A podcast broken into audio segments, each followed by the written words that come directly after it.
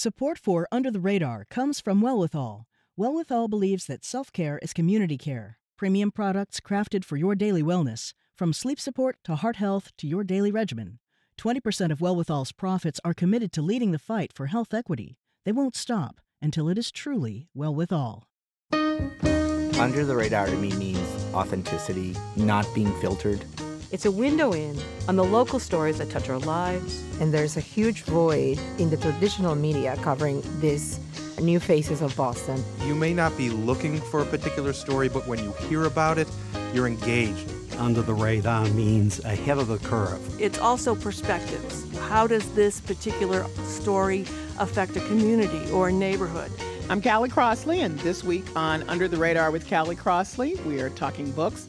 Binge on some books you can't miss and give that Netflix app a break. It's our annual summer reading special.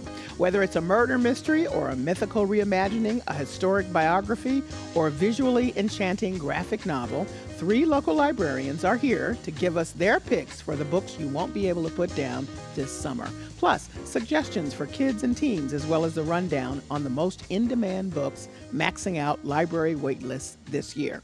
Joining me here at the WGBH Satellite Studio at the Boston Public Library, Susanna Boriston Tkach, Adult Services Librarian at the Cambridge Public Library. Hello, Susanna. Hi, thanks for having us. Uh, Robin Brenner, Teen Librarian at the Public Library of Brookline and Robin's been here before. Hi, Robin. Hi, thanks for inviting me. of course. And Veronica Coven Mattisey, Reader Services Librarian at the Boston Public Library. Welcome, Veronica. Thank you. I didn't have to travel far. No, you didn't. It's great. Um, well, let's just jump right in. This is my traditional question because I like to get everybody's philosophy about summer reading on the table as we proceed. So I'll start with you, Veronica. Um, is this a time for you to read intensely, sort of deep stuff you don't get to, or is this just beach book fun? well, I mean, my personal philosophy of reading at any time is everybody should read whatever makes them happy to read. You know, read the back of a cereal box, just keep reading. Um, I personally tend to, like, I acquire piles and piles and piles of books in my house. So this is a great time for me to, like, maybe work on those piles, get get some of those books read that have been waiting. Well, as I work in the library, I keep checking out books constantly through the year, so it's a great time for me to read a not library book. Yeah. Okay. Very good. Uh, Robin.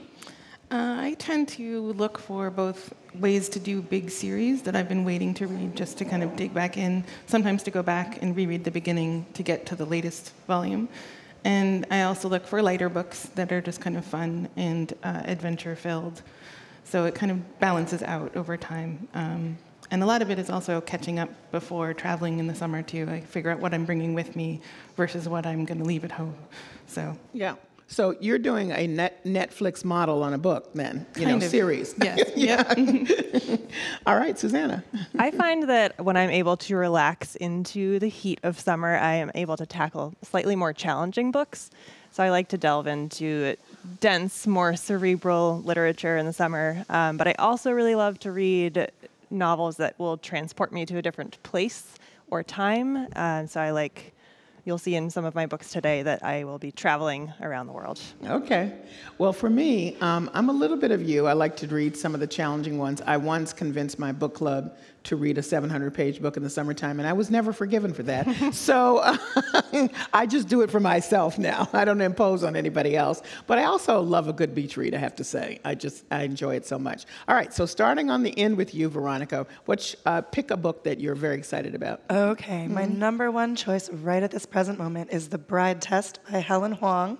I wanted to bring you a copy of it, and they're all out. Wow. So I brought you her first book instead. Okay. okay. This is The Kiss Quotient. And I've heard about that. It's yeah. so good. Mm-hmm. Um, it's a it's a rom com. I love this like latest trend of you know like like romantic comedies that like you wouldn't feel embarrassed to be reading on the bus. yeah. You know, they have great covers and they tackle, you know, really serious things, but at the same time it's an uplifting book. Mm. You feel happy when you finish it. You feel so happy for these people that they got their happy ending. Yeah. The Bride Test is an immigration story. Mm. It's a story about a woman from Vietnam who comes over to America because the mother of her intended bridegroom has picked her out as like you'll be good for him. Mm. And she gets there and she finds out that he has no idea that this is happening. He's Ah. autistic. He doesn't want her in her, in his house. He doesn't want her in his space. And over time, like they learn to they learn to speak each other's languages. They learn to to cohabitate, to to offer each other love in a way that they will both understand. And it's so romantic. I Oh, loved wonderful. well, that sounds like a good, that could go either way. That's a good beach book or during the year book as well. So excellent. Robin, and you're a teen librarian, we should say. So Yeah. what's your number one pick?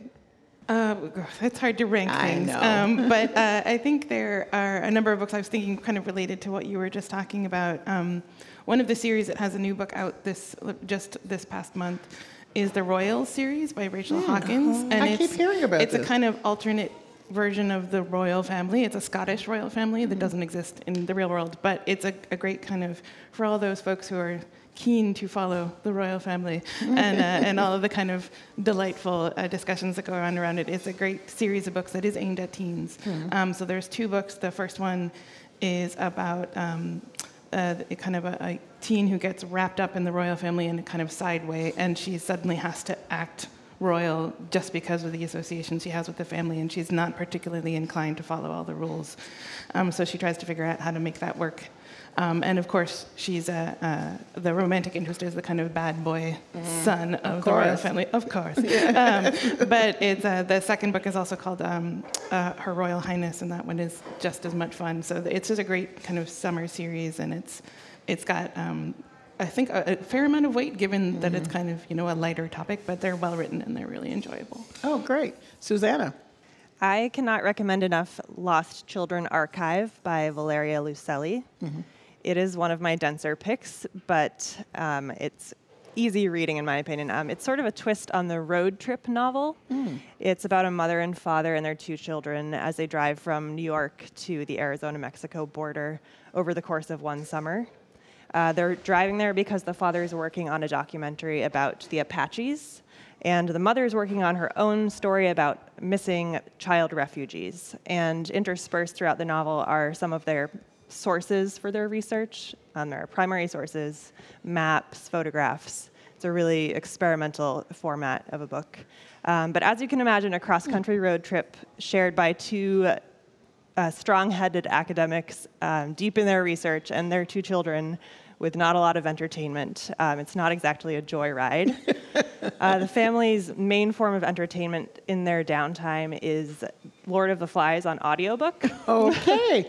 which kind of sets the mood for the trip. Mom and dad start to turn against each other. The kids retreat into a totally uh, separate imaginary world, which we get to see when the older of the two kids narrates the second half of the novel. Um, and I won't spoil the ending No, for you. spoil- we- no spoilers here. We no don't spoil. spoilers. Okay. There is a suspenseful twist at the end. Oh, very good. And this novel is actually based on the author's own experience driving cross country with her Oh, children to do research. So she has some Polaroids from the actual trip uh, towards the end of the book Oh, that really make it feel remarkably real. Oh, I love it. So very, very different uh, first select, first go round selections, which I love. Um, and I'm, I'm mentioning now, and will continue to mention that uh, all of your suggestions will be up on our website under the radar later, so people can. You don't feel that you have to frantically write stuff down. It'll be there for you later, uh, and then of course you can listen to their discussions about it. Um, I'm circling back to you, Veronica, because one of the questions I also like to ask is what keeps coming up and going out the door. And you mentioned that um, uh, Tara Westover's uh, Still. book is still, Still. yes, it's still It's going. incredible. So I wanted to play a cut. This is Tara Westover explaining her definition of education for the PBS NewsHour, and her book is called Educated. For some, the word educated has come to mean institutionalized, but it doesn't have to mean that. An education is the remaking of a person. You can submit to that remaking passively, or you can take an active part.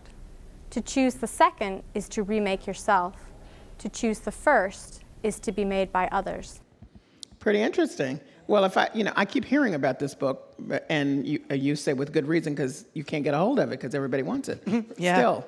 Yeah, like I'm the last I checked, there were about 700 holds on it. You know, like. And this is not a new book. No, we're saying. not a new so, book. you know, so in case you want to circle back and do Susanna's take, this may be your time to try to read uh, Yeah. Educated if you can get it on the list. Yeah. Yeah, exactly.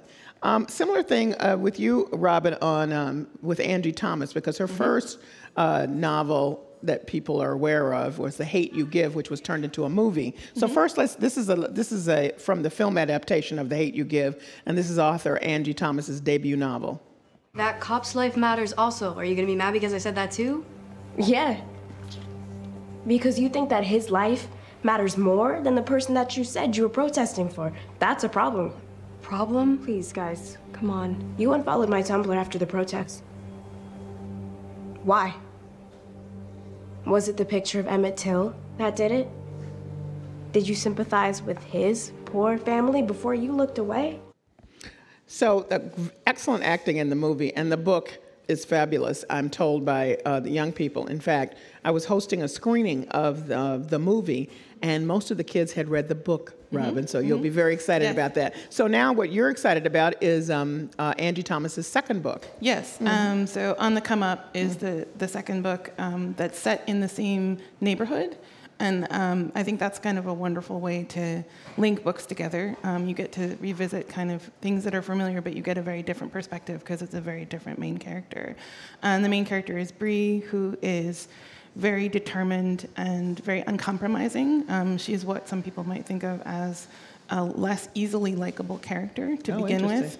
Um, I found her immediately likable and wonderful, but that's one of those things. Um, and I think the book is, is very much about uh, music and the rap industry and trying to get uh, into that in a way that makes her successful, partly because she's driven by the fact that her mother has just lost her job and they're very much right on the edge of losing their house and trying to figure out how to survive.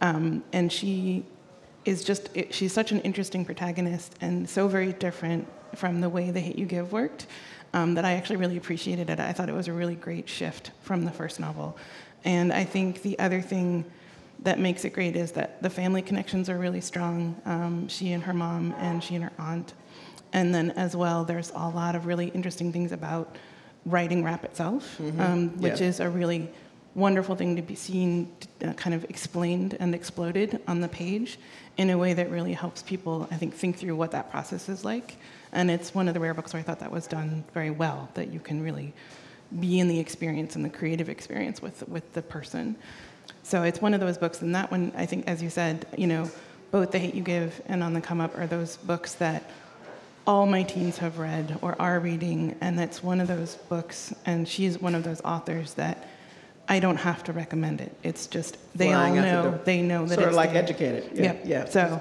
I think that's wonderful to see, and I'm and there are a number of kids that I don't ever see reading that actually had that book, and I was like, yes. So, um, Excellent. So that was great.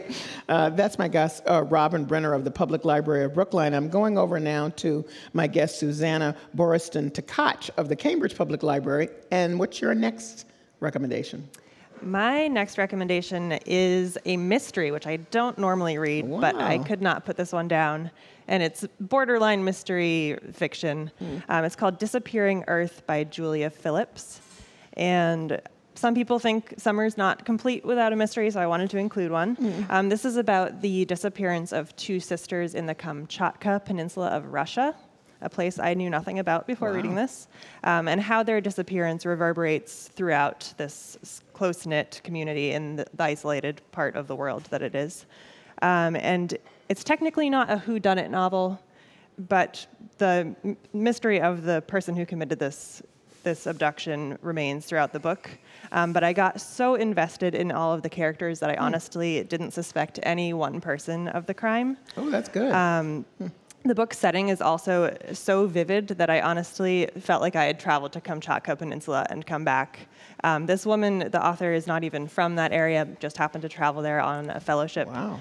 Um, so it's really masterfully written and suspenseful to the very end. Okay, good. Circling back to you, Veronica Coven Mattisey of the Boston Public Library. What's your next? All right. Um, I, I'm hoping that Susanna will like this pick. If you read fantasy at all, I want to recommend Spinning Silver by Naomi Oh. Novik, which is not, it's not a brand new book. Um, it came out last year, I want to say.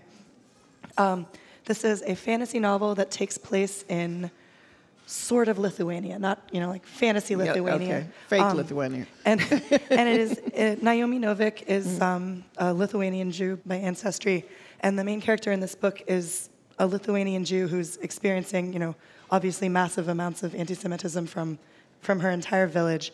Her father is the local money lender, and he's too nice, and so he lets people get away with not giving back their money. And finally, she says, "No, no, that's that's not what I'm about." And she goes out and she's like, "I'm getting back my money." Hmm. And so she, you know, increasingly becomes a figure not of contempt but of hatred in her village, but she's also like redeeming her own self-respect, demanding what she's owed. And then it becomes as, you know, like as the story continues to unfold, you realize it's sort of a Rumpelstiltskin story because there are fairy creatures who live in the woods and they like gold. Oh, and they hear that she can turn silver into gold. Mm-hmm. And they they don't really understand like the concept of like n- it's return on investment, it's interest. they're like, "Oh, come give us yeah, we want we want you to turn silver into gold." But they're not nice fairies. So she says, "Okay, I'll do it for you, but like I'm not doing it for nothing. What are you going to give me?" And he says, "Oh, well, if you can turn all of this gold, silver into gold, you can come live in fairyland and be my queen." She's like, "I don't I, I don't want that. Um, but she does not have a choice about it. Um, and it is just a fantastically expanding story. I think so it's is it kind of a period piece as well? A little yes, bit? Yeah. and it's you know, Yeah. and it's taking place in a there's the the czar of you know like the, the local czar is involved. Also, it's like the story keeps getting bigger and bigger. You get involved with the daughter of the local du- duke Yeah. who has who is forced to marry the czar even though she doesn't want to and like the story keeps getting bigger you find out that the fairy creatures are are stealing summer Okay. oh, interesting. So it's a good summer read. Um, it's a great summer read All if right. you want to read about the cold okay. Well, no, sometimes you need that. Sometimes you do. Now, speaking of reading in the summer, where do you three read, like to read in the summer when you're really into your this is heaven moment? I'm I have my summer reading book. Where are you? Well, Susanna? if any of you have been to the Cambridge Public Library, we have a beautiful lawn out front. That is true. I read which I there love, yeah. before work, on my lunch break, after work. It is really the perfect reading spot. I just can't remain entirely anonymous there. Okay. Um, so otherwise, a, a porch, the beach. Okay. All right. Um, that's Susanna Boriston Tkach. Uh, Robin Brenner, where are you reading? To be perfectly honest, the most times that I'm reading is on my commute, so Oh, on, okay. on the Okay, subway. okay. But my preference is to, um, we have a swing on my front porch Mm. where I can just sit and read and enjoy the breeze. And we Mm. have a local farm that's kind of just around the corner, so I can kind of look at the beautiful scenery and read a good book. Mm. Um, so that's the best. All right. And you, Veronica? Well, I, I also do a lot of reading on my commute, but I actually just came back from my summer beach trip. We get it out of the way early, and I get so much great reading done just sitting there trying not to sunburn. But I'm so into this book that I'm reading. Like I love, I love it. I love just. I'm not a swimmer. I love to sit on the beach and Yeah. read my book. Now, yeah, now you're on my page. that's a librarian joke. uh, because that's I'd love nothing more than to be on the beach with a book. I also like a little book nook um, or a porch. I'm just all in. Particularly uh, my friend's porches on Martha's Vineyard. It's just one house has two, and I like to go back and forth between uh, both of them. It's just heaven, heaven, heaven, heaven, heaven. All right, next round, Robin. I'm going to start with you. Graphic novels, I know are your thing. Have you have you mentioned one yet? I haven't yet, but I can now. Yeah. Uh, Yeah. So, uh, one of the ones that's actually coming up, it's out coming out in June, is a book called Queen of the Sea. Um, this is an advanced copy, so yeah. But um, it's got a very beautiful kind of illustration style, and it's actually a little bit of a hybrid. So there's more text. Um, than a traditional graphic novel may have, and it's more narrative than just the word balloons. Um, what's amazing about this book is it took years and years for the creator. She did it all herself. She wrote it, she drew everything, she's done all the coloring. It's a kind of a gorgeous accomplishment. Um, it's also very carefully researched because it's based in real history, um, the history of when Queen Elizabeth I was exiled by her sister Anne. Um, and the story starts very much with a young girl named Margaret who is um, living on an island with, on a con- with a convent, kind of within a convent, and she's only known this island as her home.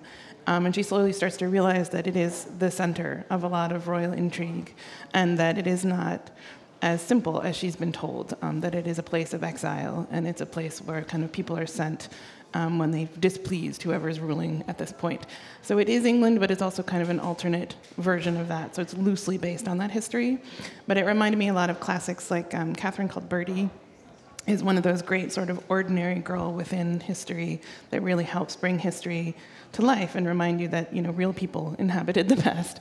Um, and this one I thought is just it's so incredibly beautiful to look at. I, I know I uh, heard from her how much research she did. For example, just trying to figure out how to make a uh, lettering style that matches Elizabeth I's handwriting from her letters that she wrote, personal letters, rather than the kind of more formal royal style. Um, so there's all these little details in the visuals that make it really, really rich and beautiful. I've Um, also read this and I second love her it? recommendation. Yes. It's great. Um, so, what about the popularity of graphic novels? Still high? Yep, uh, they really haven't gone anywhere in terms of that. Um, uh, most of my, my readers read everything, so they'll go back and forth between different things. So in that sense, they've let go of the distinction of, Mm. of kind of prose versus comics versus um, listening to books, for example. So there's a lot of just they like whatever they can find. And um, but comics, I think, are very engaging for a lot of kids. The biggest market, I think, is middle grade, which this is. Um, there's such a hunger for more graphic novels within that age range of around 8 through 12. Um, and there's just, there can never be enough books. Uh, we Mhm. find that you, you have a kid who's read a giant stack of 20 to 30 books, and then they come in the next day and are like, I need more. And you're like, you've read all we have, let's see what else we can find. And like, and it's, it's kind of a wonderful challenge, but you know, we need, we will always need more. That, I was that kid. I was always uh, challenging the librarian because I read fast as well. Mhm. Uh, my sister actually reads faster than me. So, Veronica, next up on your list. All right, I want to follow the graphic novel trend here. Um, I think that you know graphic novels are also increasing in popularity for adults, which I think is like a fascinating trend. Mm. I read both traditional comic books and also um, manga, which are Japanese. Mhm. Um, I and that's very popular, by the way.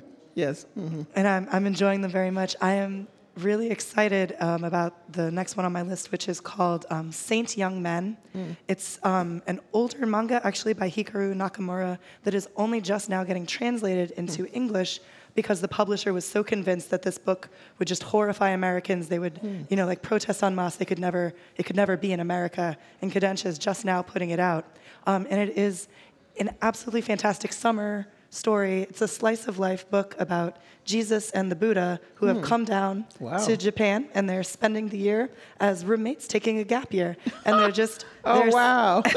and it's just about their, you know, everyday adventures, just being roommates and hanging out. And it is such a sweet Oh, that's great. like. I just I want to say wholesome story. Um, like there's nothing in it that you know. I I know that like the publisher was just so concerned that Americans would be like, well, but you can't you can't write about Jesus. That's not acceptable. But it's such In a that like, way, yeah, It's such a yeah. loving story Yeah, yeah. about like a very loving person and his, his friendly roommate, and they're it's so enjoyable. Oh, wow. Well, that's, that sounds good. All right, Susanna. I can follow the graphic novel trend if we want. Okay. Um, I have Home After Dark by David Small on my list. He might he's known for Stitches, um, Mm. his most famous graphic novel. Uh, this one is about Russell, a 13-year-old boy who, after his parents separate, moves from Ohio to Southern California with his father, who is a troubled Korean War vet. We follow Russell as he is schlepped through small town America, some pretty gritty neighborhoods. Um, he's adjusting to a new school. He falls into a few of the wrong crowds. Um, the illustrations are just haunting and angsty and poetic. Um, it'll really get you moody for in the in a moody state for back to school. Um, I'd recommend it to a teenager as well as an adult. Mm, yeah, well, I mean, I think there's plenty of crossover in graphic novels now. I, I'm with Robin on that. There doesn't seem to be a distinction. If you're just tuning in, this is Under the Radar with Callie Crossley. I'm Callie Crossley, and here with me are Susanna Boriston Takach, you just heard her, of the Cambridge Public Library, Robin Brenner of the Public Library of Brookline, and Veronica Coven Mattisey of the Boston Public Library. We're talking about our top picks for summer reads for adults and children. Um, I have a couple of children's books I want to throw out, even though people are going, "What? She has no kids." But but there are some of these uh, children's books that just just I adore. So one of them is called "The Last Last Day of Summer," and it's by Lamar Giles, or Giles, I'm not sure how you pronounce his last name. It's part of the Versify imprint, which was started by Kwame Alexander. People like him and his work, the poet. Um, his own book, The Undefeated, is also out there, and it's wonderful. And another one written by the small little girl and her mom called Parker Looks Up. And it's about the little girl who went to the museum to see the portrait of Michelle Obama and called her a queen. And then she eventually got to meet Michelle Obama. Um, and anyway, her, she and her mom became uh, kind of celebrities for a while. And they wrote a book, and it's illustrated beautifully from what I can see. It comes out a little bit later in the year. So I'm very excited about those for, for people who are looking for picture books for young kids as well. A question for you. Do you, any of you read, because I love, you know, the physical book, but I've just crossed over a tiny bit to the dark side because I'm traveling and I've never had a Kindle and I, I purchased one because of the weight. And on this particular trip, the weight is very uh, important. And I feel weird. Um, I'm trying to get accustomed to it, but obviously it'll it'll take up less space and I'll be able to cram some books in. I've just gone crazy loading books on it now. Mhm. So, Robin, what's your I feeling? do. I, I read any way I can. So, again, I think I read often on my phone, um, as do almost all the teenagers that I see. And it's one of the things I often have to, to kind of reinforce with uh, uh, with kind of folks who are not used to seeing that that they, you know, if someone comes up and kind of grumpily says, "Oh, all these teenagers sitting there staring at their phones," I'm like. At least half of them are actually reading. You you maybe can't tell that from just looking at their phone, but they they prefer books in general. Although at this point, teens actually prefer print books um, to to on your phone or on a device. Um, I think adults are more likely to shift back and forth now, just because of exactly what you said. It's Mm. easier to take eight books with you if you can put it all in one thing. Yeah. Um, and I know if I travel far, that's definitely what I do. But it's also just I, I have multiples. I have an actual Yes. book. I have. Um, books on my phone. I have books on my computer. I have, uh, you know, various ways of Me looking too. at things. Yeah, yeah, so I do find that I think for example, graphic novels can be harder to reproduce well unless you have a big screen. Um, and so those can be a little awkward depending on how you get them, but you can make it work. All right. How about you, Veronica? Um, I am totally platform agnostic. Platform agnostic. Um, I, I have tons of books on my phone. There are a lot of, I read a lot of romance, and there's actually a ton of romance out there that never makes it to a physical book. You must Hmm. read an ebook because that's, That's the it, only way it's published. I also, um, I read graphic novels on like um, in ebook format. They're they're still working out how to translate it to like small boxes, but it's you know it's it's workable. I do when I am like in transit. I do very much prefer to have a paper book Mm-hmm. because I know that if I'm reading it on my phone, I'll be like, oh, let me just look at Facebook for a second, and then half an hour has gone by and I have read no book. Yeah. Um, but especially, yeah, like for the convenience, you cannot beat an ebook. You're just like, well, I'm in line at the post office. I'm going to be here for five minutes. Let me read my book for five minutes. Exactly. It's Mhm. fantastic. I love it. And All one right. of my tricks is also to turn off the notifications. So Oh. you don't have the little like things popping up and saying you have a new email. And that focuses you a little more when you're on oh. a device. Okay, so that I'll, I'll make sure I do that because this will be my first trip with it. Susanna, how about you? I am a devout book reader. Okay. Yeah, I'll sometimes sample an ebook if I want to get a taste for a book, but I carry two to three books in my bag and I will make that sacrifice because I want to feel the book in my hands, I want to smell it, I want to f- see how much I'm progress. I'm Yeah. making. It just feels much more rewarding to see the chunk of pages that I've made it through and the remaining pages. So Well, I love that. I just can't books. travel with them all anymore. but anyway, that's how it goes. Um, Susanna, I'm looking at your stack and I'm very excited about this Ross Gay book, Yes. which I have just, I've not read, but I've started to hear about. So I want you to tell me about it.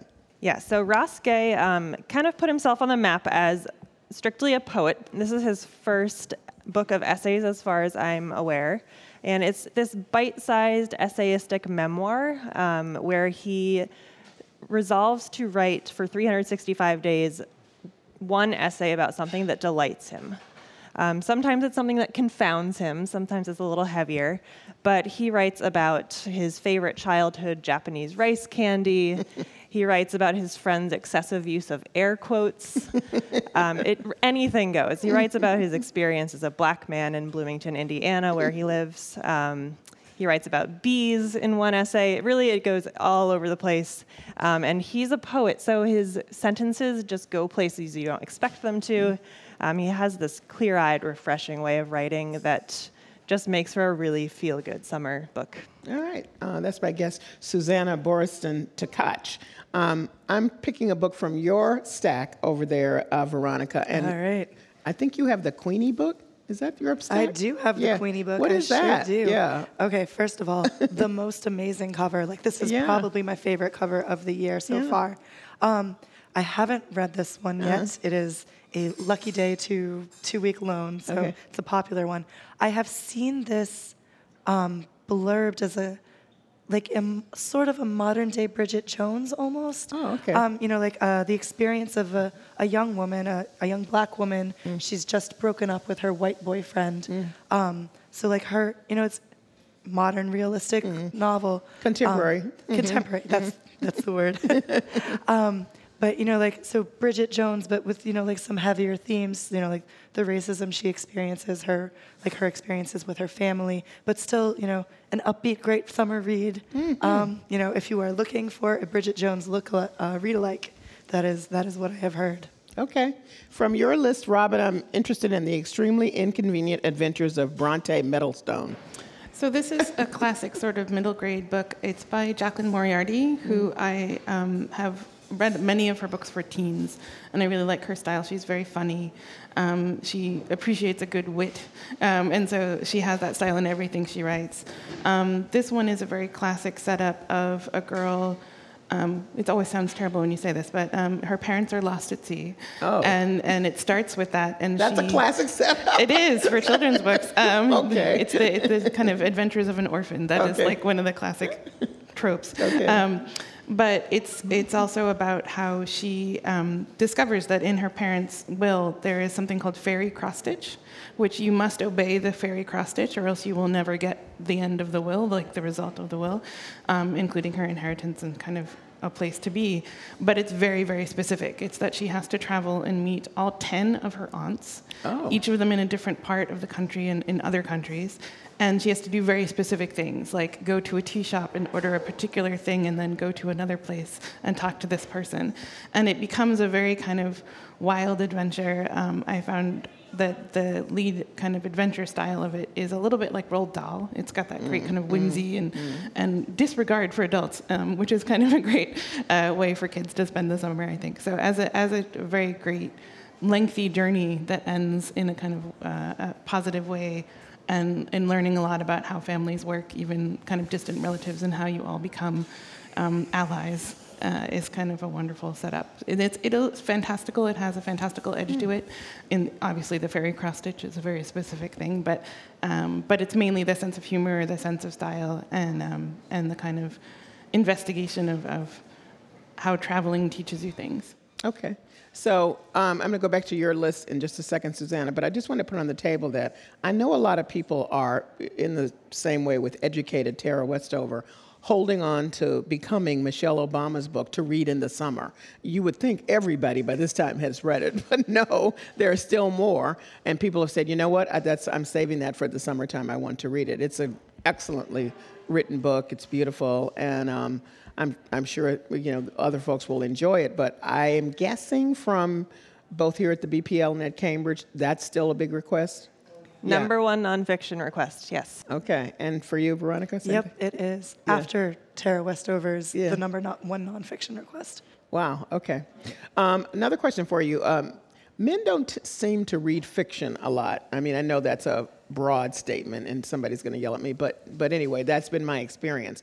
So I'm just always curious to know what are men reading in nonfiction because they'll read nonfiction, but but fiction, eh, I don't see too many guys doing that. I do definitely see them reading a Mm. lot of biographies, you know, those Mhm. chunky biographies. Um, I know there's a new David McCullough book yeah. just out. Mhm. I think that that one's going to have a very long hold list also. But I mean, I also see a lot of men reading a lot of genre fiction, Mm. like very into science fiction Yes, yes. or mystery, um, which I think is great. You know, I had I had a guy come up to the desk a couple weeks ago, and he was just desperate for the the newest. Um, you know, Nora Roberts is writing that apoc- apocalyptic series now, and he really he was like, I want the next book so bad. I'm like, sir, it doesn't come out till November. like, like, we'll get it to you as fast as we can. Um, but I was so thrilled, you know, like this is a massive um, science fiction book written by Nora Roberts. And I did was not know that. And Nora Roberts is my favorite, but I like to read her under J.D. Robb. Mm-hmm. That's my that's my favorite series of hers. I didn't know she was writing a whole other series. Yeah, year one and Blood and Bone, and the third one, I don't remember the title, but it comes out in November. I have Uh, to look and, and what do you think about it? I've only read the first one. I think it's you know like it's she's such a Yeah. she's such a gripping writer. Yeah, she is. Um, it was definitely a big divergence from her usual. I mostly read her contemporaries. Yes. So I'm like, oh, okay. So we're we're dealing with like a pandemic apocalypse where Yeah. like 70% of the global population has been wiped out. Okay, we're going with this. Um, I really I really enjoyed so much the details of society rebuilding itself. Mhm. I think that that's such a hopeful thing to read about. Um, you know, like at any time, but especially nowadays. Mhm. Um, you're seeing, you know, like people come together and they're like, well, you know, like we need a town council. We need someone to plant So the crops. So it's like a rebuilding of a Yeah. community kind of thing. Oh, interesting. Okay. Well, that's something to look forward to. Um, and did you want to answer the question, Susanna, about men and, fic- and Yeah, I'm and trying to think of if I notice a difference between what they're reading. I think maybe it's because I live in the innovation hub of, hub of Cambridge, but I Oh, see a lot true. of men checking out um, nonfiction books about technology Mm. or new innovations coming across the field. Um, I can't name any specific ones at the moment, but I think that's usually what they tend towards. Right. Now, in the in your arena, Robin, um, boys, I know you well, you got the graphic novel, so that that's appealing. Are there are there any other trends among boys in terms of what they like to read? Sure. Well, I think nonfiction is, is always appealing, and that's actually across the board. I found that that's less gendered. Mm. There's always a funny thing with teens is that, depending on how their their parents and adults in their lives kind of enforce what they read, Mm. um, teens themselves don't tend to to go by saying to me like, oh, I only read books with boys or I only read books with girls. None of that really comes out from the teens themselves. It Mm. usually comes from the adults. Ah. Um, and that's kind of a funny thing because the teens don't care as long Mm. as the book is good. So, like one of the, the books I brought in Mm. to show you all was this York series by Laura Ruby. Um, the first one's called York: The Shadow Cipher. And if you look at this cover, it's there's nothing about this that is gendered. It's No. just interesting kind of clockwork lettering. Um, the running joke about this is this is steampunk without the kind of unfortunateness of steampunk. Because steampunk, sometimes I think people think if you like throw gears on things and Yeah. wear goggles, then you're all set. Um, but that's not what this is. Yeah. The other thing that's true of a lot of books now is that there's more than one protagonist. Um, this is a, pair, a brother and sister and their Ah. friend, and they are all working together. Um, and in this case, it's a very puzzle-driven story. Mm-hmm. Um, so it's about um, an alternate version of New York, uh, where there is a pair of twin inventors that, around the turn of the 20th century, added all these things to New York that, that we don't have, but things like robots and magical kind of moving trains and inventions, and they built into the city itself and all the buildings and the streets um, a cipher, which is a, a puzzle that needs to be cracked. And the legend is is if, if you crack it, then you'll kind of uncover the secrets of the city and inherit um, their company and their um, leg- legacy. So um, the the three young uh, protagonists, they're all about middle school age, decide to go off and um, try to solve the cipher and prove that it's real and prove that it is a solvable thing. Um, in order to save their apartment building, which is Hmm. about to be taken over. So Hmm. it's kind of one of those books where none of the readers uh, kind of notice when they ask about it who it's for, whether it's a gendered book, but they also love seeing themselves in the book. Um, so it's like our New York in that it's a very diverse city, Mhm. and so are the characters, and that's really wonderful. But it's not trumpeted as the point of the book, if that Mm. makes sense. So Yes, it's yeah. it's. I think there are a lot of kids that really love seeing themselves in books that are also space operas or fairy tales or adventure stories, and and just having that be true, um, Mhm. that it's in the story already. Yeah. But covers actually are a big deal. Um, teens judge books by their covers, as does Oh, I do everybody. too. I was gonna say, I do too. Um, so there's a lot of books out yeah. there that I think of that you know have what I think of as more neutral covers, that it's not telegraphed from the design. Mm-hmm. So. I've, I've talked to my kids about what they feel comfortable carrying around, what they Mm. want. You know, do they mind if someone sees them carrying that book? Because that can make a difference Interesting. to what they read. Oh, okay, all right. Well, we have much more to talk about, so we but we should take a break now and uh, come back and continue our conversation.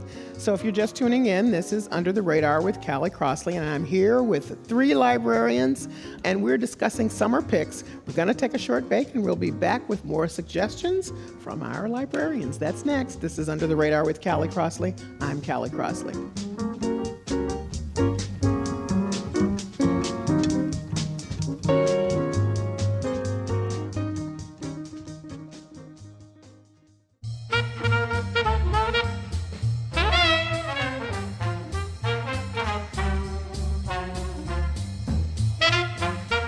Callie Crossley, and this is Under the Radar with Callie Crossley. And this week, we're devoting our entire show to the hottest books of the summer.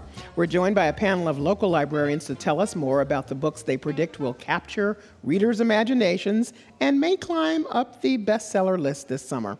I'm here with Susanna Boriston Takach of the Cambridge Public Library, Robin Brenner of the Public Library of Brookline, and Veronica Coven Mattisey of the Boston Public Library. Let's jump right back into our conversation. So, start with you, Susanna. What's next on your list? So, this book I have on top, Washington Black by Essie Edugyan, was one of a lot my... of uh, attention. I've I've heard.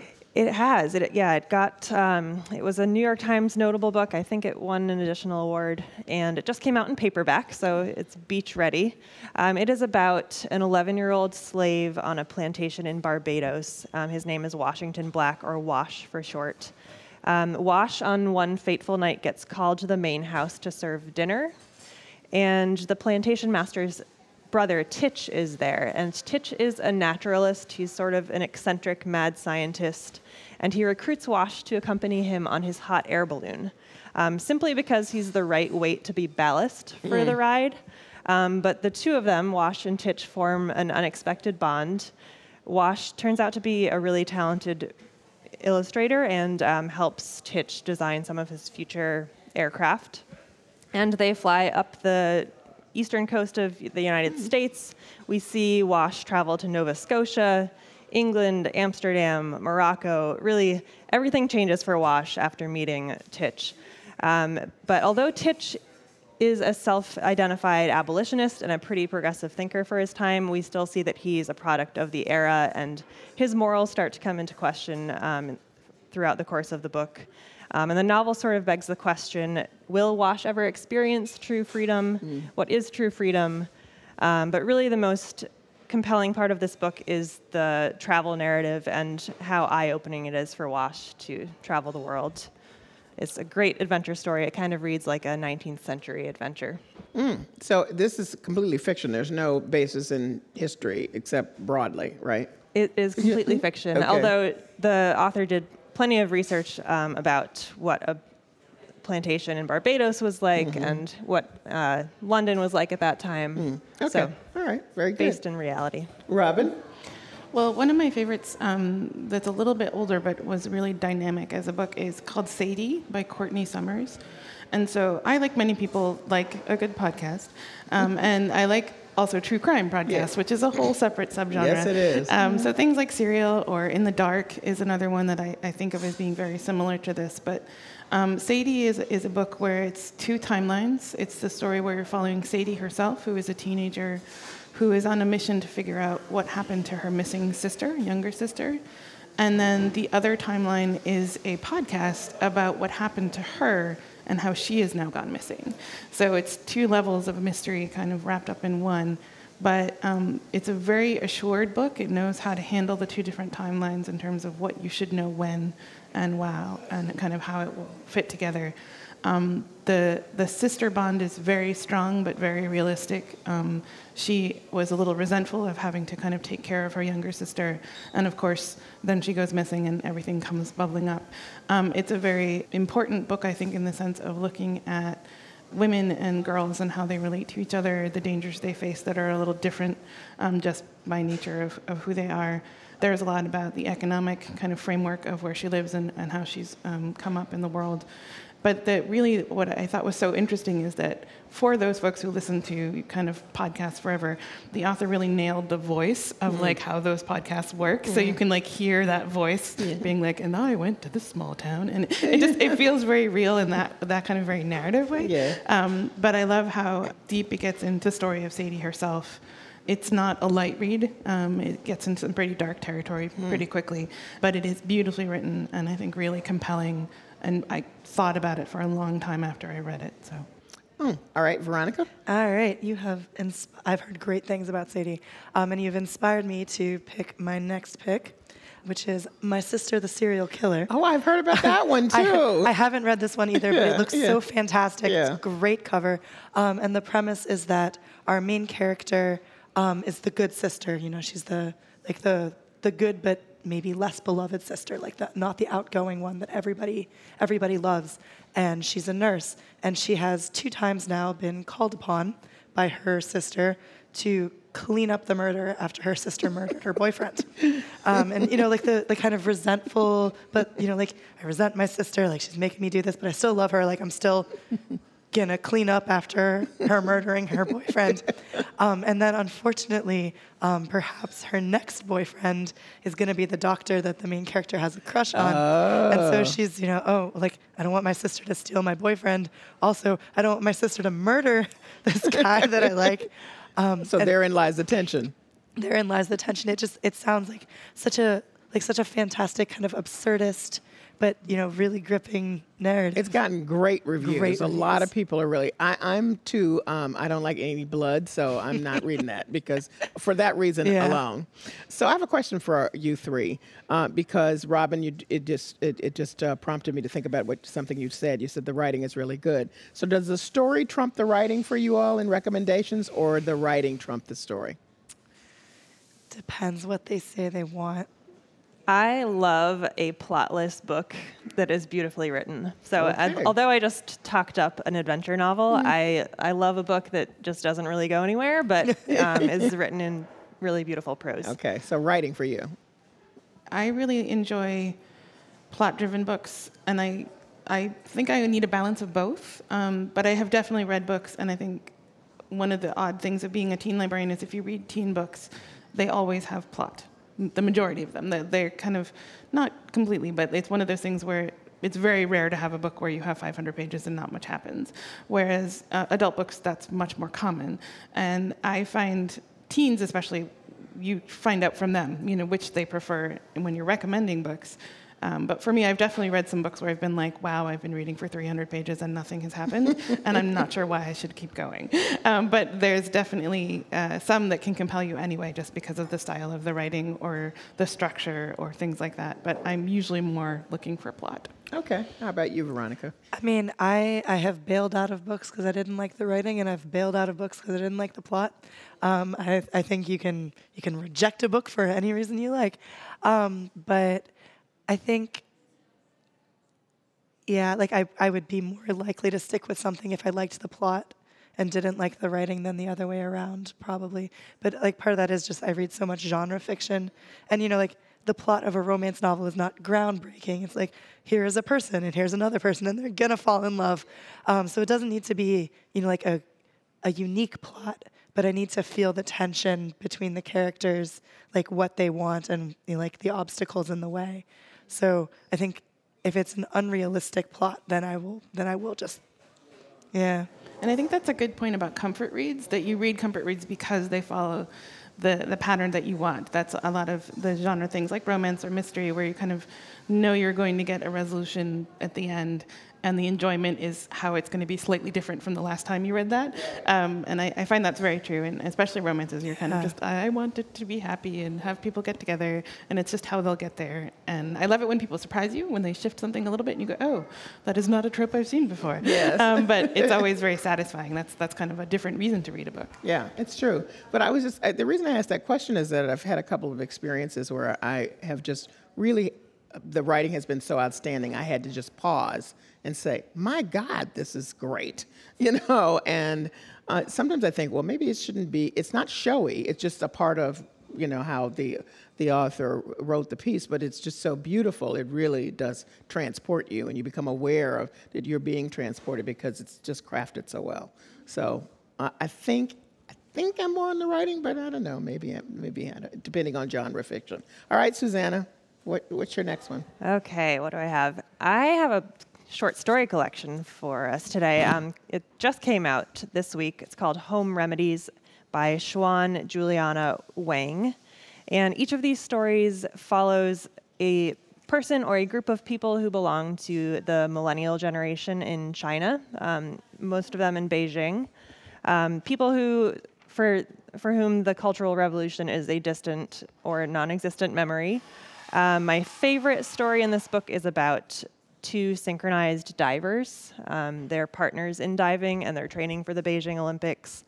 Um, they're also coming to terms with their identities. I mean, they've grown up in a training camp in unison. They hardly know who they are as people. Um, but as they reach adolescence, they start to discover things about themselves. I won't ruin anything. Um, but I love writing about sports. Um, I was a gymnast once, so this really resonated strongly with me and it's just really uh, refreshing, fresh writing. Um, an example of less plot, more about the style of writing. And I have to say, I think short stories are having a moment too. There are a lot of short story books now that uh, it seems to me way more than I've seen in, in many recent years, but whatever. All right, uh, Veronica, I'm skipping oh, over Ro- for. Robin for a second. Yeah. We're going to move on. You know what? Um, after you recommended um, Her Royal Highness, um, I was reminded of the book that I just read on the beach um, mm. on my vacation, which is Red, White, and Royal Blue by mm. Casey McQuiston. Mm. Um, it just came out, I want to say. Um, and that is a truly fantastic romance about um, the Latinx son of a fictional woman president of the United States who falls in love with the Prince of England. Oh, um, wow, that's a twist. I did not see that is, coming. and it is, you know, like it is one of those books where you're like, this book is very long, and yet I kept turning pages like, okay, okay, what's gonna happen next? What's gonna happen next? And it's you know like a very opposites attract story where like they hate each other mm. and then they're forced to be together because um, they get into a fight at a wedding. And this is, of course, televised, and the tabloids are like, oh no, UK US relations are going to be like taking a hit. So they have to fake being friends. Um, and then they realize that, you know, the things that they hate about each other are actually, you know, the things that they could eventually love each other for. Yeah. Um, and it is, I mean, obviously you're reading a book in, you know, 2019 and where a woman won the 2016 election mm-hmm. and, you know, has, you know, like has a queer son. And you're like, oh, well, this is this is different. Yeah. But it is uh, like a romance and political fiction at the same time, and like pure wish fulfillment for 350 pages. I was just like, yeah. This is great. I'm at the beach. I'm enjoying this so much. Excellent. All right. Yeah, Robin. I've heard nothing but Oh. Everyone I know is talking about that book oh, right now goodness. and is very excited about how delightful it is. I did not so. even bring this book to the beach. My friend bought this book to the beach. I was like, oh, yes. let me see that. Robin, what you um, got? So one more I was thinking of recommending is one called um, "The Last Best Story" um, by Maggie Lehrman. I don't have it with me, but mm. it's. Um, I am a fan of kind of classic cinema, and there are days when mm. I really want like a really fun, witty repartee, rapid fire conversation going on in, in my movie land. Um, so one of my, my kind of old favorites is His Girl Friday, mm. um, which is exactly that. It's it's a kind of banter. It's a same thing. The yeah. kind of I hate you, but I like you, and I can only talk to you. Um, but it's a it's a, a, very specific sort of trope. But it's also a product of its time, um, and a lot of people in the teen world kind of update some of these classic stories. Um, so the last best story is a very kind of um, subtle retelling of uh, His Girl Friday, but at a high school oh. newspaper. And it's a girl who is like the star reporter, and she's like determined to be like amazing and the best reporter ever. And then she decides abruptly to quit the newspaper, leave behind her editor, who's like maybe almost kind of could have been her boyfriend, um, and then decides I'm going to go to prom. I'm going to have like a normal boyfriend. I'm just going to do normal things and and not worry about reporting anymore. And then of course the biggest story breaks during prom, and she has to decide: Am I going to pursue this? This, and they are both in different perspectives on the story, so it becomes a kind of exactly what you want. But it's very smart and funny in exactly the way the movie was, but it also is updated to the current kind of world, and um, I just find that delightful. So I love that kind of story. Oh, that sounds good. Um, well, How, finally, I think I'd like to hear from all of you. Um, what do you think um, will be trending? I know you we've talked a little bit about what is trending, but what's about to trend um, as we head into the summer and then beyond? I have a two. And this is Susanna. Yes, I have a book to read on my list here. Um, it's The Nickel Boys by Colson Mm. Whitehead. Mm. I think it will make an enormous splash when it comes out on July 16th. He's the author of The Underground Railroad, which won so many awards. And The Nickel Boys is about a young black man named Elwood Curtis who commits a very small crime and is sentenced to a juvenile reform school called the Nickel Academy, which is based on an actual reform school in Jim Crow era Florida. And um, it, again, it doesn't come out until July 16th, so I don't know that much more about the plot. But I'm so excited to read Mm. it that I'm going to revisit his um, earlier novel, Sag Harbor. Yes, Sag Harbor Which good. is a fantastic summer read. Yes. It takes place in the Hamptons um, in the 1980s. Yep, pretty good. All right, Robin. I have two that I just know are going to be enormous juggernauts. Um, they're a little bit further into September, um, but Guts by Raina Telgemeier is Mm. coming out in the fall, and yeah, it's going to be enormous, like every book that she releases, pretty I much. think you've talked about her Um, before. Yes, she is. She is the rock star to all eight-year-old girls everywhere, um, and she has. Uh, um, I've gotten a sneak peek, so it is. It, just as good as you hope it will be, Mm. um, and this one is is nice because it's about anxiety and Mhm. how that affects your health um, in terms of your physical body. So I think a lot of kids will have a good way to talk about that, but it's very much her, um, and she's just a delight. The other one that I know is very big on the teen horizon is uh, Maggie Stiefvater's new book called Call Down the Hawk.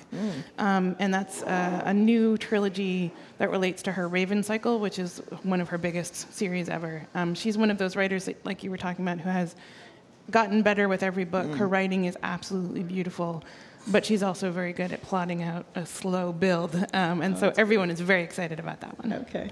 All right. Oh Veronica? gosh, I, f- I always feel terrible trying to predict trends in adult anything because I'm like, there, there's so many books. What are they gonna pick now? Um, I do have one in this pile that is an upcoming release, um, which I hope will make it big. Um, this is Gods of Jade and Shadows. Um, it comes out in July, um, and that is a really fascinating book about. It's a, a fantasy novel about. Um, it takes place in Mexico in the in the Roaring Twenties, um, and it's uh, the the main character accidentally brings to life a god that's been kept in her grandfather's bedroom closet. Um, and she has to go on this crazy quest with him to find all of his missing body parts. Okay. Um, it is if you are interested in like kind of both historical stuff and a lot of travel, seeing different different parts of the country, learning about different mythology. I like. I haven't finished it yet. I was reading it on the beach. But you, It got, is- but you got your eye on it. You I've got my eye on that's it. I was like, that's great. All right. Um, well, I'm looking forward to Ta-Nehisi Coates' first novel, The Water Dancer, which is coming up in September, so people should keep an eye out on that. I want to thank you all for joining me. It's always a delight to talk about books for the summer and anytime. Um, and we talk about books on Under the Radar once a month, so people should uh, check us out uh, if you haven't before. But in the meantime, thank you all. Thank you for having us. And your list will be on our website. Excellent.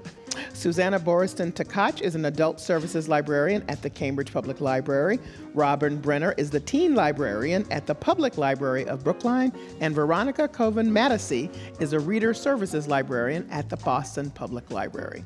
That's it for this edition of Under the Radar with Callie Crossley. Join us next Sunday at 6 p.m. for the stories you may have missed. In the meantime, you can find our show, links to stories we discussed today, and bonus content on the web at wgbh.org slash news. Listen to our show on the WGBH app and take UTR with you. Subscribe to our podcast on iTunes. Be sure to connect with us on social media. Follow me on Twitter at Callie Crossley and like us at facebook.com slash under the radar WGBH. Our engineers are Doug Sugarts and David Klecki. Francisca Monahan is our producer. Under the Radar is a production of WGBH.